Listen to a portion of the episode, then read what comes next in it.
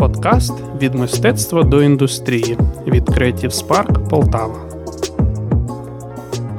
Вітаємо! Ви слухаєте освітній аудіоподкаст про креативне підприємництво, створений в рамках програми підтримки підприємництва в системі освіти Британської Ради. У цьому епізоді ми поговоримо про особливості креативної команди та про те, чи може митець працювати самостійно. Сьогодні з вами Олександр Устьян, координатор Creative Spark Полтава, та Людмила Шимановська-Діаніч, професорка та завідувачка кафедри менеджменту Полтавського університету економіки і торгівлі. Доброго дня, пані Людмила! Добрий день, Олександре. Готуючись до епізоду, ми проаналізували успішні креативні бізнеси і зрозуміли, що серед них є ті, хто працює індивідуально, тобто займається мистецькою діяльністю, а також ті, хто мають креативні команди. Пані Людмила, як ви вважаєте, чи всім креативним індустріям та їх представникам потрібна команда для досягнення успіху?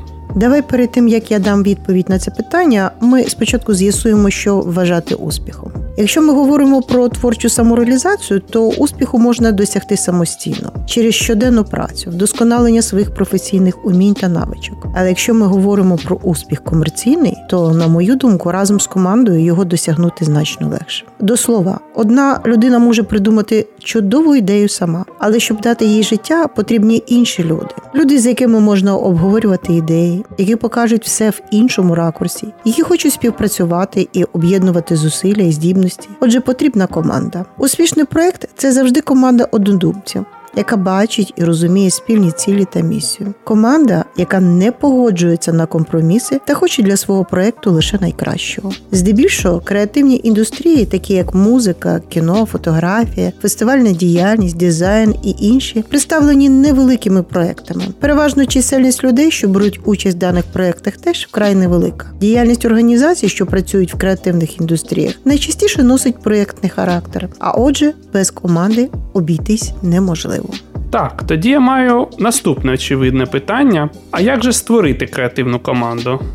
Особисто я прихильниця підходу до пошуку і підбору талантів. Творчі команди треба формувати із зірок або з тих, хто може стати зіркою через деякий час. Залучати в команду людей, які горять одними ідеями та є професіоналами у своїй сфері. Чим більш талановитих та професійних людей вдасться залучити в команду, тим більше буде творчий потенціал всього колективу. У цьому специфіка креативних індустрій. Тут недостатньо просто зібрати слухняних виконавців, адже вони не можуть по команді відвантажувати креативні ідеї вагонами. Тому треба намагатися відбирати найкращих або людей з високим творчим потенціалом. Критики, як правило, на це кажуть, що такий підхід призведе до перетворення колективу на тераріум, де кожен буде намагатися максимально проявити своє его. Такий ризик дійсно є, і є достатньо прикладів конфліктів в творчих колективах, коли конкуренція між моделями або акторами призводить до відкритого протистояння, завдавання шкоди колегам, інтриг та навіть злочинів. Але з цим можна боротися. Треба займатися командоутворенням, утверджувати думку, що командний успіх – це передумова успіху персонального.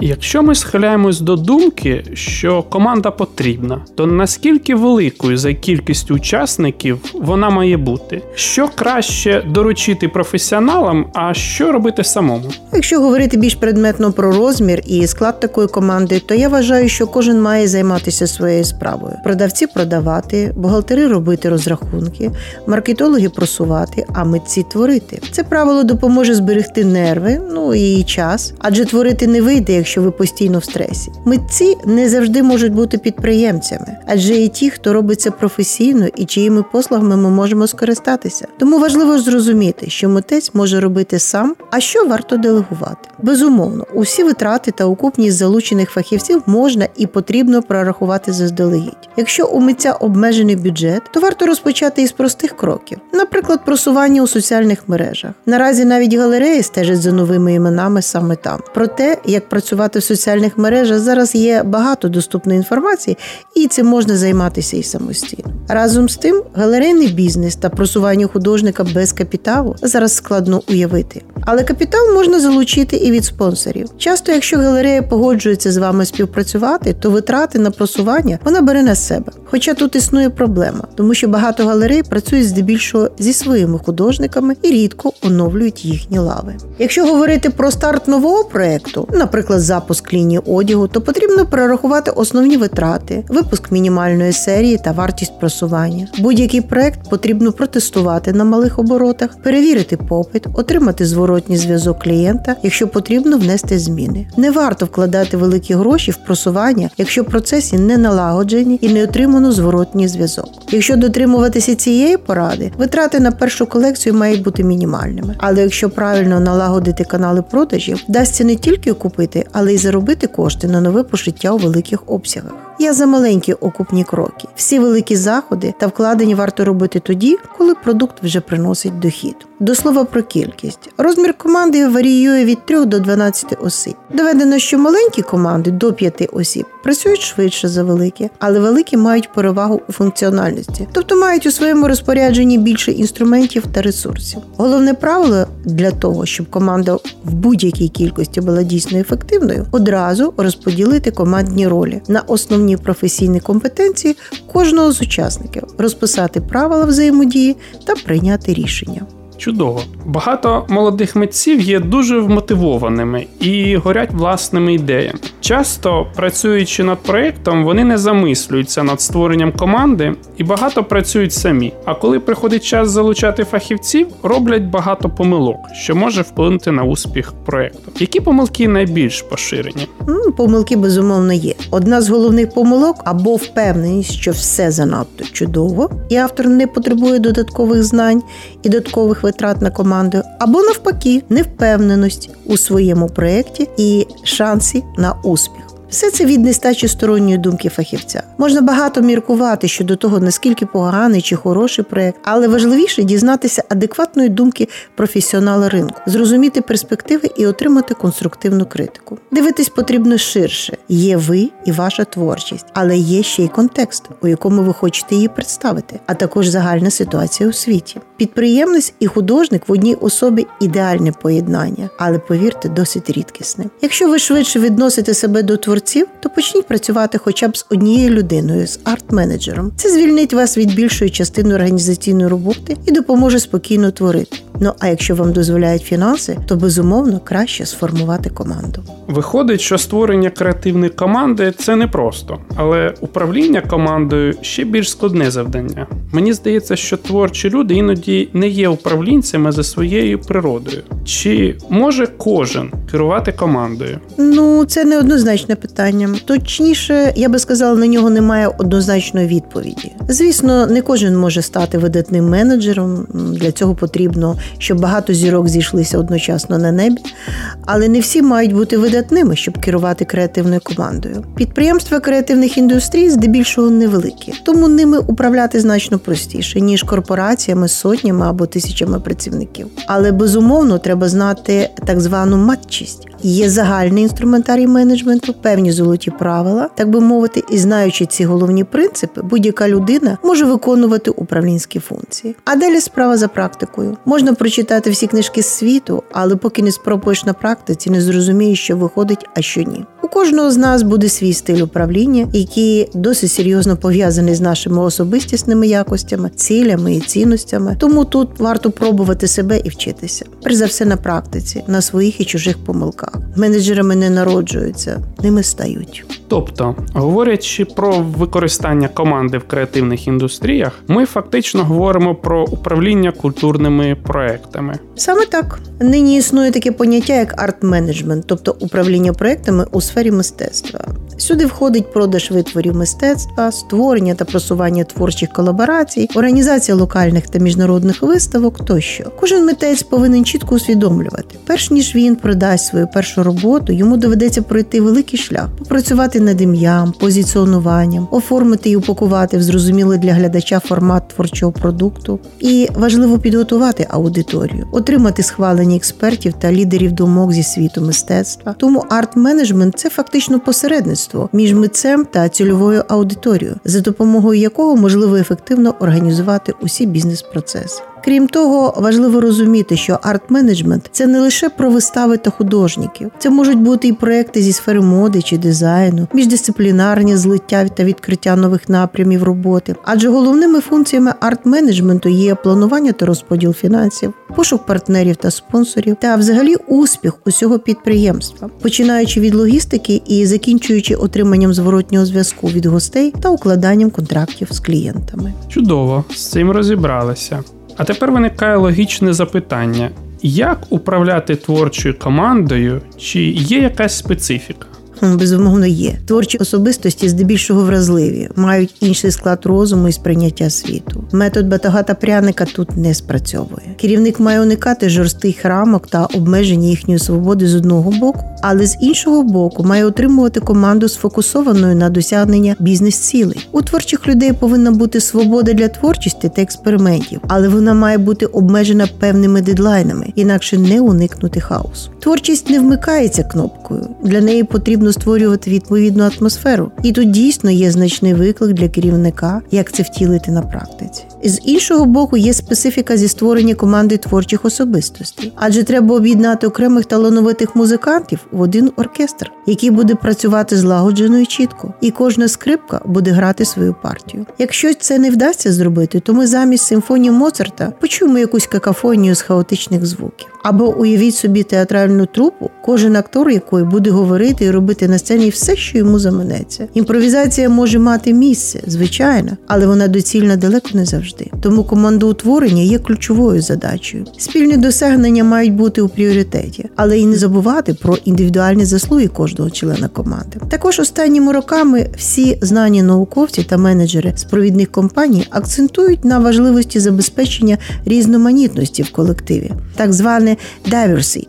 І дійсно, чисельні дослідження підтверджують той факт, що колективи, які складаються з людей з різними навичками, бекграундом, соціальним становищем, релігійними та расовими ознаками, значно більш успішні, ніж монолітні колективи, які складаються зі схожих людей. Це пояснюється тим, що різні люди мають відмінні точки зору на одні й ті самі речі і явища. І таким чином, коли вони спілкуються і взаємодіють, можуть виникати нестандартні ідеї, які б ніколи не виникли в цих людей поодинці. Тому завдання і роль керівника креативної команди – не роздавати вказівки, а більше бути модератором, коучем та радником, який буде направляти працівників у потрібні русла та розкривати їхній творчий потенціал. Важливо також уникати одноманітності та намагатися ставити нові цікаві завдання, щоб працівники не нудьгували і не перегорали. Бо в протилежному випадку вони будуть шукати інше місце роботи, де вони зможуть проявляти свою креативність. А зараз в менеджменті є навіть така концепція, як «servant leadership»,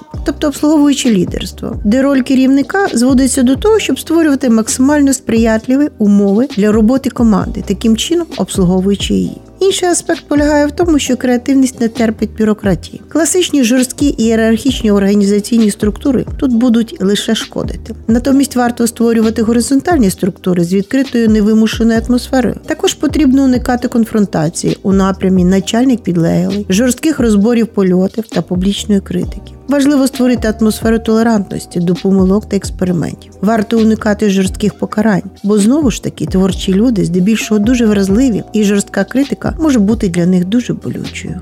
Зрозуміло. Тобто управління творчої команди відрізняється від інших сфер. А якими якостями насамперед повинні володіти представники команди, які будуть реалізовувати ці функції арт-менеджменту?